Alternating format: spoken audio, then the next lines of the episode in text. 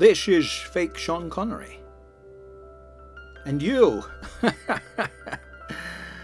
and you are listening to the podcast that dares not speak its name, with Rish Outfield. What? What did you say? I said your name, Rish Outfield. Hi, what's going on? Is the telephone for me? No, it never is. I'm doing you a favor, actually, and recording your podcast. You are? Okay, thanks, man. Now, don't you go back to sleep? Jesus, it's... Oh, I'm not even going to say what time it is. Needless to say, the sun has been up a considerable long time, and Rish has not. Rish, come on over here. Take over for me. I can't do this thing on my own. Did you say he couldn't do something? You needed help with something? That doesn't sound like you at all. No, you heard wrong, you sleepy bastard. Here, take this. What is it? It's a phallic symbol, you twisted misanthrope. It's a microphone. Here. Hey, everybody.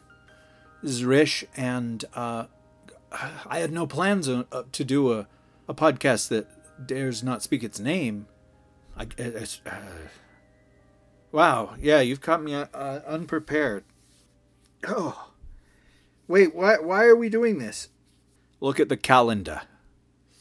Calendar. Oh, is it Friday the 13th? You wish. It's Valentine's Day. Week. Or month. Depending on when you put this out. Oh, no, not Valentine's Day, man. Yes, Valentine's Day, man. And you ought to do something for it. Like share a story. Okay. Oh, I thought I'd have to twist your arm a little. No, you're already recording. You already got this thing started. You did the heavy lifting. I did the heavy lifting. You are going to edit this episode. You're not going to have Keith Teklitz do it or something. No, only a depraved psycho would have Keith Teklitz edit their podcast. I'll do it. I don't like Valentine's Day. No, what a shock.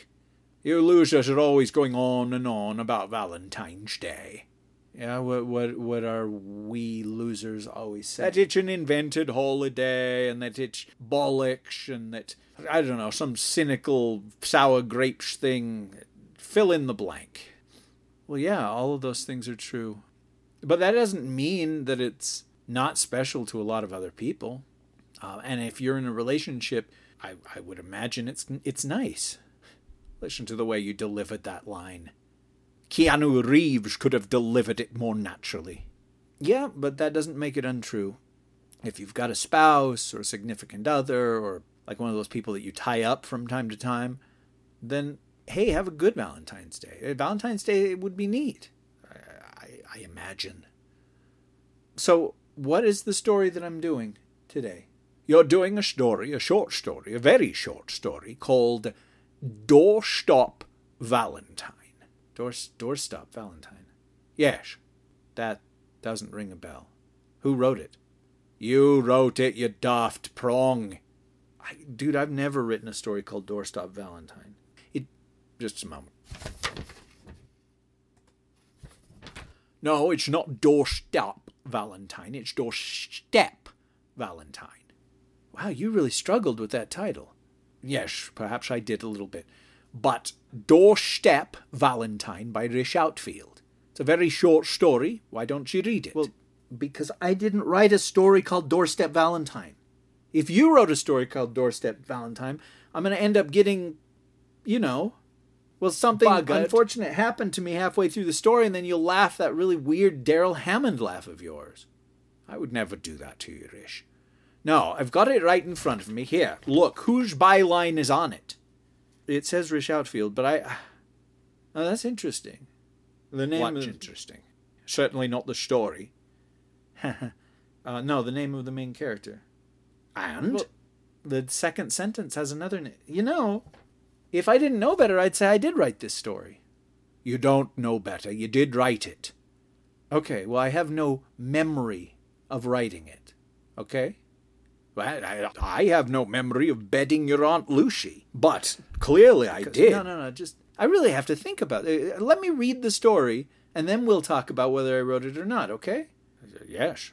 Since it's your idea, go right ahead. Doorstep Valentine. Valentine's Day had been a slog for Cameron Harrell.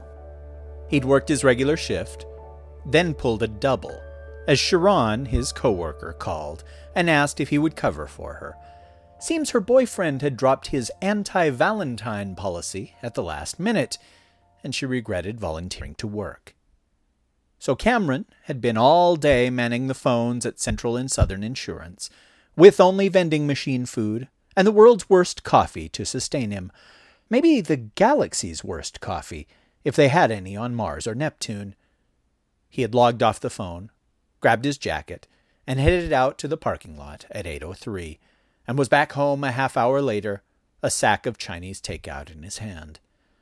He trudged up the stairs to his apartment, and shifted the dinner to his left hand as he removed his keys. A little package was sitting in front of his apartment door. There was a communal mailbox down in the lobby, so it hadn't been brought up by the postman. But this wasn't mail, it was a white paper bag with a red ribbon on it, and a little heart stapled to the ribbon. Cameron picked up the bag. The heart had his name written on it, in flowery, feminine lettering. To his surprise, he found himself smiling. Cameron Harrell was a very large man, 6'5", nearly 300 pounds, receding black hair, and skin as dark as the toxic coffee at C&S Insurance. He hadn't had a girlfriend in about 4 years, and it had been longer since he'd had a sweetheart on Valentine's Day, the hallmark holiday of blackmailed flowers, chocolates, and jewelry. So he hadn't expected a Valentine this year, and it was nice to see one there. He thought about his neighbors and who might have placed this here. To his left were the Patels, who surely didn't celebrate any American holidays, and the bag hardly smelled of curry, so it ruled out Doral, their attractive daughter. Across the hall was empty, and to his right was Mrs. O'Shea, the landlady. She liked him well enough, and he figured she had left the Valentine. He unlocked his door and entered the apartment. He flipped on the light, and Rosie, his cockatiel, began to squawk. "Settle," he grunted. "It's just me." He sat down at his table, and though he was starving, didn't open the Chinese food first. Instead, he opened up his Valentine bag. He smiled wide when he saw the handmade box inside, made of red construction paper and decorated with hearts and flowers. He took out the box, seeing the words, "You and Me," on the lid. "Me and you," he muttered, and removed the lid. There was a tiny little piece of cake inside, and the box collapsed without its lid, spilling the cake onto the table and floor. Cameron's bird made a noise not unlike a laugh from across the apartment. He stooped to clean up the cake, then paused. He looked at the message inside the box. The construction paper made a cross shape, with writing on the top and bottom sections, and photos on the right and left. He was in those photos. The first was of him and a girl he didn't know, standing arm in arm by a pond. Both were smiling, both wearing t-shirts and shorts. Cameron never wore shorts. The second photo was just his face and the girl's face, close together, posing for the camera. Underneath was the inscription, "Hugs and Kisses." He didn't recognize this girl. Cameron muttered something unfriendly and read the text on top of the Valentine. "I will cherish our friendship and love you today, tomorrow, and forever." Below it was much smaller text. "Cameron, we have been together for 999 days and counting. Thank you for being such a wonderful friend and partner, showing me your beautiful love through thick and thin, and making me happy. Annabeth." "Annabeth," he said to the room. I don't know any Annabeth. He held the photos close to his eyes, struggling to recognize the woman there. Neither the face nor the name was familiar. But the shirt he was wearing in that second picture was definitely his. This was beyond strange. It was almost scary. Like when Bella at his last job had gotten those weird flower deliveries, and it turned out to be from her stepbrother. Annabeth, he said again. The girl wasn't unattractive. She had lighter skin than he did, but the same black hair, the same style of glasses, as though they'd picked them out together. The two of them looked insanely happy. He shook his head. He didn't think these were photos of him that had been doctored in some way, especially the one of him in shorts. He didn't have the body or the confidence for shorts. He looked on the back of the Valentine. There was a handwritten message there.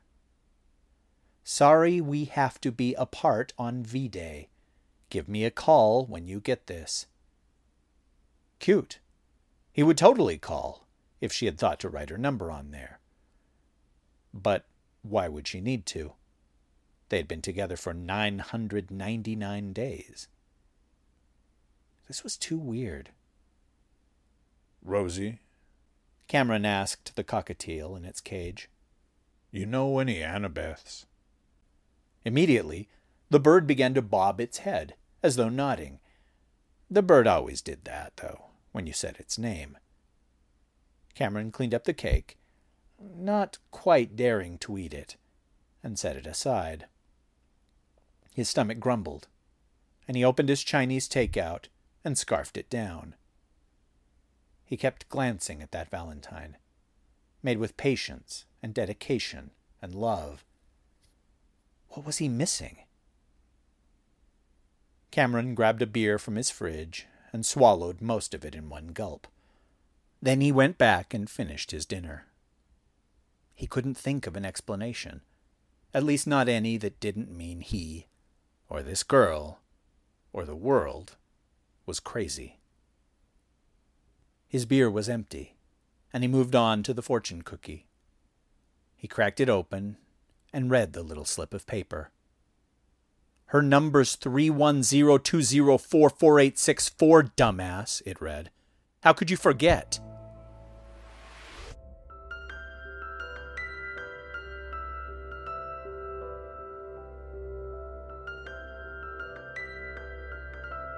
Okay, and we're back. Have you made a decision? What, about killing myself? No, I'm not going to do it. That's not the decision I... First, you should rethink that. But second, no, whether the story was written by you or not. Well, it says that it was written by me. It says that it was, yes. Look, I'm going to be honest. I don't remember writing this story. I guess we can talk about it for a few minutes. But I discovered this story on my computer a couple weeks back. And I was just like, doorstep Valentine. That is weird. Doorstep Valentine. And I looked and I figured maybe it would be a poem, or maybe it would be like the idea for a story. You know, like, hey, maybe I could write a story about a doorstep Valentine. But it wasn't. It was a story. I mean, or whatever you... if you don't feel like that qualified what you just heard. And I read it. I sat down and I read it all the way through, and I didn't know where it was going, and I had no memory of writing it. None. I wish that I could help out and say, okay, I did some research and here's what the answer is. But I don't. I don't have any answers. Here's the thing. I know that I wrote it, besides the fact that it says my name on it, because all of the characters are named after people that I worked with in my job in LA. The main character is named after a guy, Brandon, who I worked with, who was a big, heavy-set black guy. Very, very cool, very friendly. He always had nice things to say about everybody. He was a decent, jovial good guy. He's still my friend on Facebook, which blows my mind because, A, why would you even accept a friend request from somebody who, you know, left the company in shame, if not shackles like I did, and who you haven't seen in all these years? But I see him post on Facebook all the time, and sometimes he comments on my posts like we are really friends still. And that's amazing because it's been a long, long time. And people that I grew up with, people that I, you know, slept over at their house or played, you know, Star Wars guys with or whatever. Oh, they're not my friends on Facebook. They aren't still connected to me. But, you know, Sharon, I worked with her at the same company. There was Rosie, so we were all on a team together. I guess that's what you'd call it. And Brandon was the head of the team. And it was me and Sharon and a girl named Rosie and two other people, and their names are in here. So I not only know that I wrote it, but I know when I must have written it. But still, no memory. And if we think about why I wrote it, I looked it over before I read it. And if you took out Rish Outfield from the document, so it was just Doorstep Valentine. Valentine's Day had been a slog for Cameron Harrell. It's exactly 1,000 words. Exactly. That can't be a coincidence. Wait, just a second. Should I do the math? No, just let them take your word for it. Don't do the bloody math. Okay, so I did a word count. Jesus Christ. Yeah, it's 1,002 words. But the two are doorstep and Valentine. Those are the two extra words. So like I said, exactly 1,000. And there's no way that that's an accident. I had to have written this for a contest or for a publication of some sort. And their requirements were 1,000 words or less, which also makes me wonder, well, why isn't there like a longer version? Why? Because a lot of...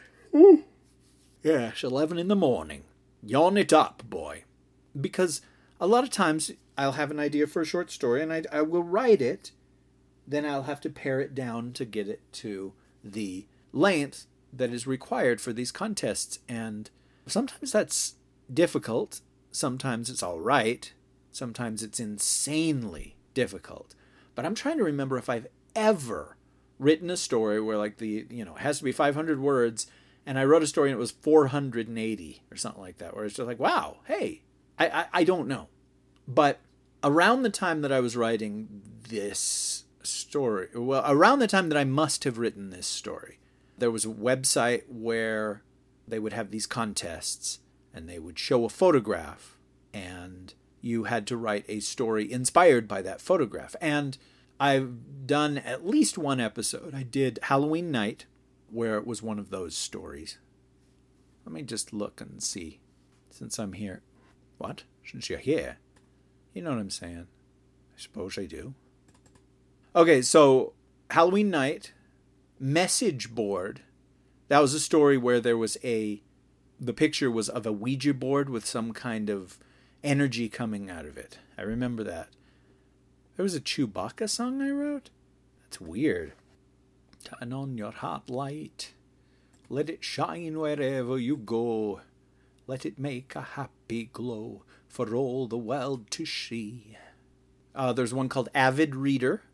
And I remember it had a picture of a boy and he was opening a book. And I think a hand was coming out of the book for him. Lemon Pledge, which is an unfortunate title. But there was a photo of a body bag. I think that was it. It was just a body bag. And I remember thinking that that was a pretty good story. Of course, I didn't win the contest. The Visitor. I did share that one on the Rish Outcast as well. That one was of a drawing of an old lady and a child and the Grim Reaper standing together. There was a story that Big ran on the Dune Steve, and I believe he called it Naughty or Nice, and that was written for that. where there was a drawing of a head, not a drawing, a photograph of headstones in a cemetery that had been decorated with Christmas lights. There's a story on called Closet Case, with like sort of a boogeyman type thing in somebody's closet that I did for that contest. My God, I was writing a Smallville spec script?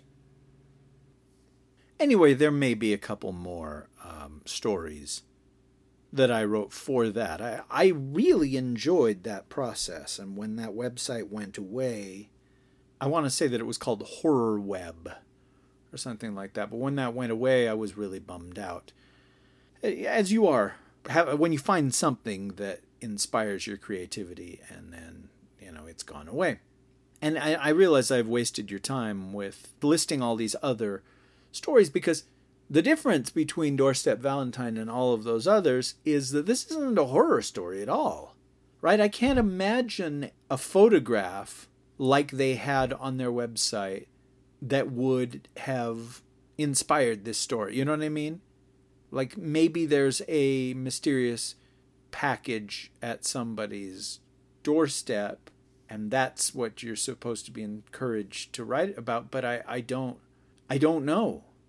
Maybe I should look on my email and see if there are any references to...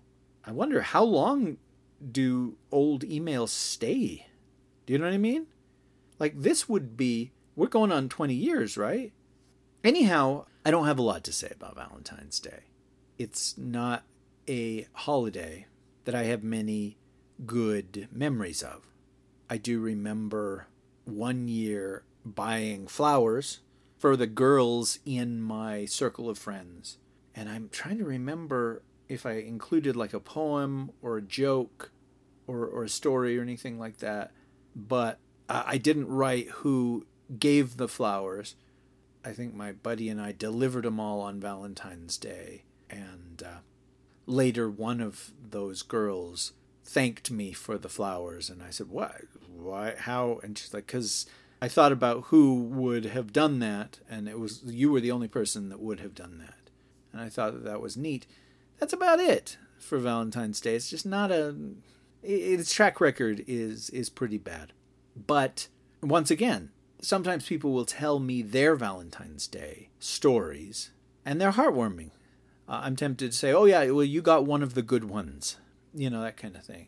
And so, here I am sharing a story for Valentine's Day. Now, granted, not a long story or even a good story. My guess is my buddy Ian, were he to read this story, would say, "Yeah, this story ends exactly where I want the story to begin," which is what happens when Cameron calls that telephone number. The idea of running into somebody that knows you and you don't know them can be scary, or can be funny, or can be erotic, or can be puzzling. And every once in a while that does happen to me, or somebody will recognize me and I don't know who they are.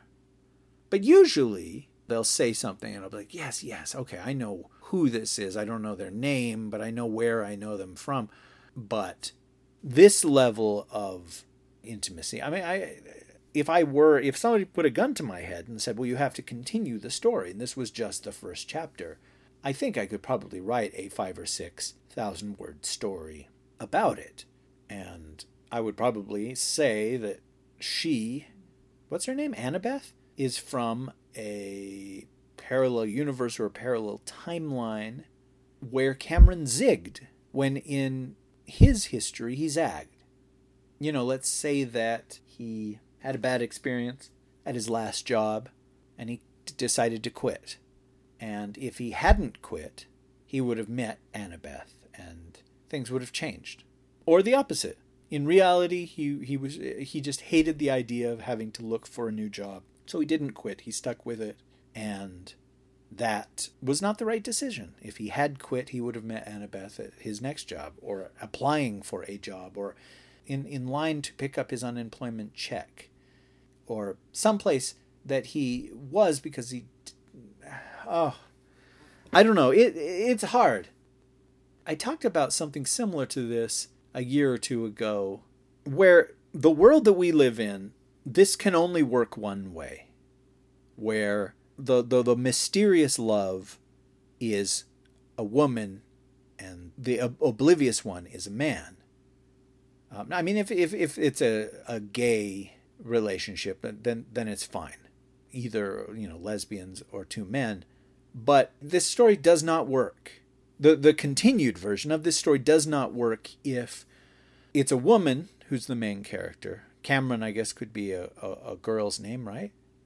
And some dude is sure that he knows her or has sent her pictures of him and her. He sent her flowers and all that stuff. It doesn't work.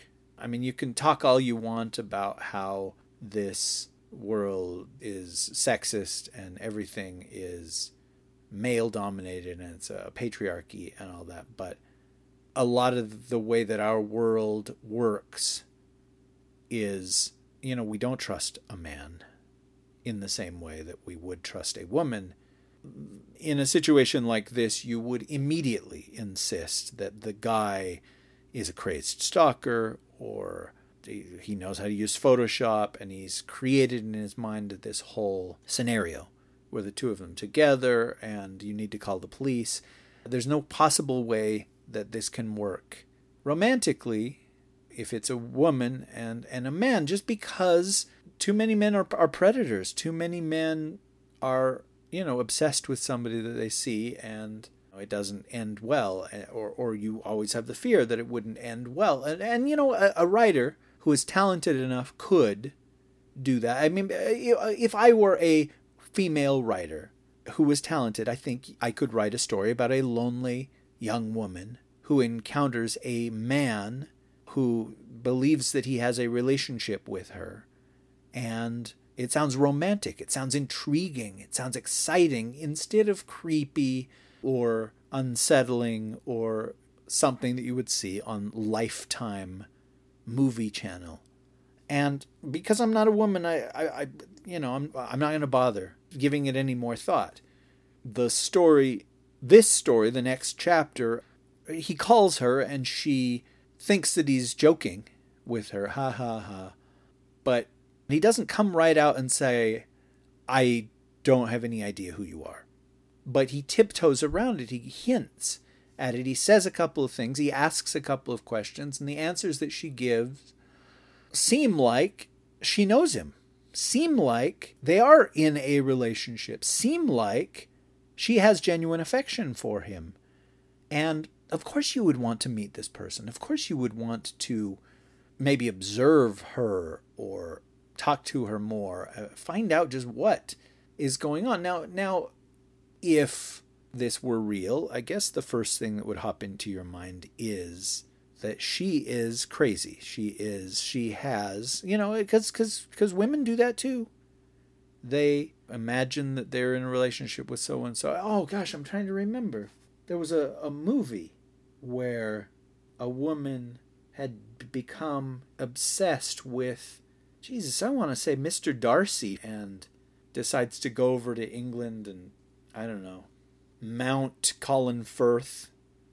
And I remember years and years ago, a woman kept breaking into David Letterman's apartment or his house and would tell people, would tell the neighbors, would tell the police that she was his wife.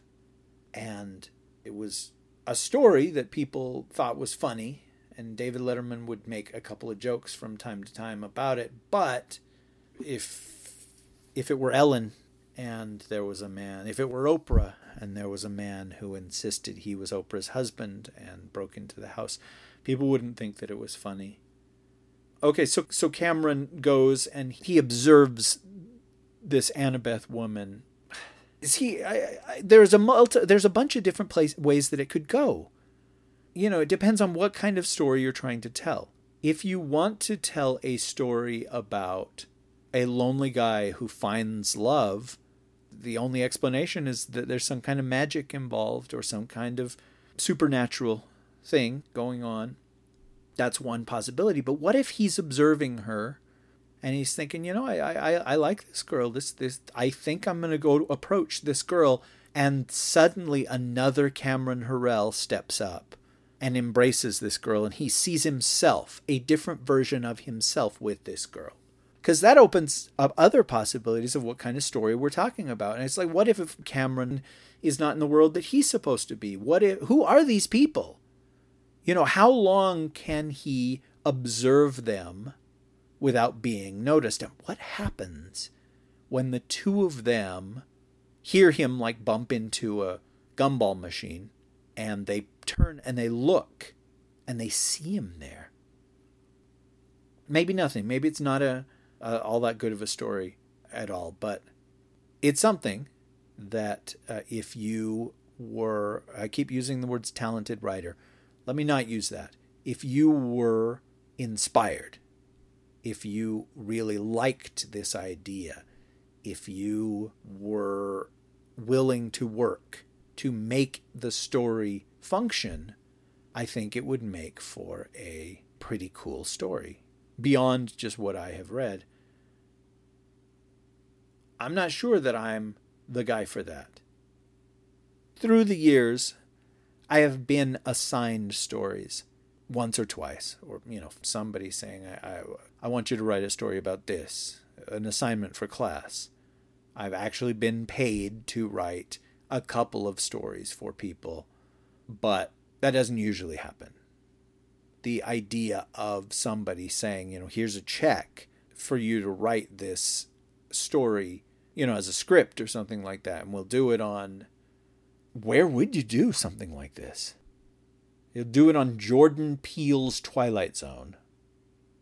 I would give it a shot, I think. I like that image of him seeing himself embrace her. And it's definitely him.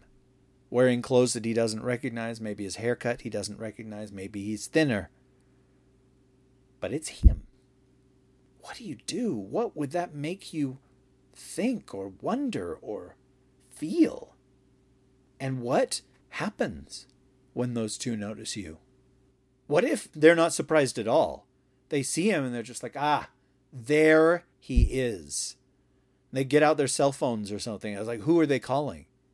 I mean, it could end with the 1978 Invasion of the Body Snatchers reaction, which is awful. Oh, my Lord. I don't know what I was going for when I wrote this story. But I feel, because of the length of the story, that it was complete, that it was done, that I was working toward the punchline of the fortune cookie having her telephone number on it. And you know, as a self-contained 1,000-word story, yeah, that's fine. Definitely, I have room to grow and develop and get better as a writer. You can do that by several different means. You can write for other people and do what you can to try to please them. You know, that causes you to think outside the box. You can write and then get constructive criticism from other people and say, okay, they didn't like this and they didn't like this and they definitely didn't like this. So I'm going to fix that. I'm going to see if I can. Although I guess that is the same thing, you know, writing to please other people. And another thing that you can do is write outside your comfort zone. I'm not good at romance. I'm not good at certain kinds of stories, and maybe that means I should write some of those. I should put more romance in my writing. When I wrote Into the Furnace, the longest work that I've written, there was a subplot about the boy, Chino, sort of having a romance with the sheriff's daughter. And I kept thinking, well, how much do I want to develop this? Do I want chapters that are only about those two getting together? And I ultimately didn't. There's one chapter in that book that's not from the sheriff's perspective. And I remember somebody telling me, you get this one chapter and it sticks out like a sore thumb because everything else has been, well, consistent. And I think, you know, if I were to expand that novel, I definitely would do more with the daughter, give her more of her own life outside of what's going on with the sheriff. But then, yeah, you try and develop this burgeoning romance between the two of them. And how does it start? Are there progressions and then retreats? And, you know, they get off on the wrong foot and later that's fine. As it stands, we just see their romance through the eyes of the sheriff. And so it doesn't matter how they got together. It doesn't matter what the spark was. All that matters is that he looks and he's like, hey, is there something going on with them? And then he looks again and it's like, definitely those two are into each other. Oh my goodness, how did this happen? And because it's from that limited point of view, you're free, you're fine, not knowing. I mean, he could ask one of them what happened and then the audience finds out, but that wasn't the story that I was telling.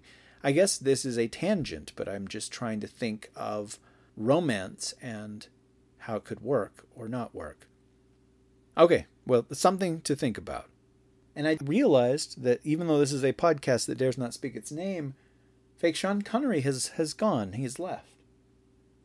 And dang it, this was his idea. This was his fault that I'm doing this episode at all. And I almost feel like this was like a cruel prank. Not just on me, but on you as well. Dang it, fake Sean Connery. Thank you for listening to this podcast. I appreciate it. I try to say it in every single episode, but sometimes it's hard. And I see YouTube videos and I hear other people's podcasts, and they always have the set, you know, like and subscribe, ring the bell, that horseshit. And I struggle against that, but I ought to recognize that I appreciate everybody that listens and that I appreciate those that support me on Patreon in every episode. I really do. And the whole setup of Connery waking me is a joke, obviously, right? It's actually 2:02 a.m. right now. I recorded Doorstep Valentine, and then I was going to get ready for bed, and then I was like, no, let me just record an episode around it, a bookend. And so, yeah, now it's late at night. And the reason I tell you that is I do it because there are people who enjoy or have told me that they enjoy my podcasts. They enjoy my stories. They enjoy my attempts at humor. And so if you enjoy that stuff, let me know. And there will be more. Really. That's it. This episode has gone on long enough. The story was only 1,000 words long. I hope your Valentine's Day was not putrid. And good night. The podcast that dares not speak its name is still produced under a Creative Commons Attribution No Derivatives license, which makes it free to listen to, share, and poke fun at. But the podcast cannot be altered or sold. However, there is a Patreon fund set up for this show, wherein you can donate $1 an episode and up to keep it going. Oh, and thanks to Kevin MacLeod of Incompetech.com for his music. Now there's a real man.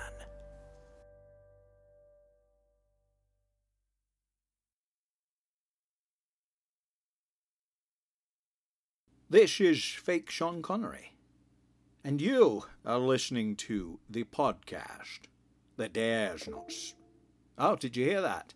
I lost internet. Damn it. Listen to the way you delivered that line. Keanu Reeves could have delivered it more. Keanu Reeves could have delivered it more. Damn it, I can't do it. Keanu. That's a hard thing to say in his voice. Keanu Reeves could have delivered it more naturally. And people that I grew up with, people that I, you know, slept over at their house or played, I almost said played Barbies. Go ahead, say it. No, I meant like, you know, played board games or something. You meant Barbies. Gus supervised the sailors as they brought in all the pontoons. I'm going to get a drink. Give me just a second. Oh, I had refilled my drink. I'm brilliant.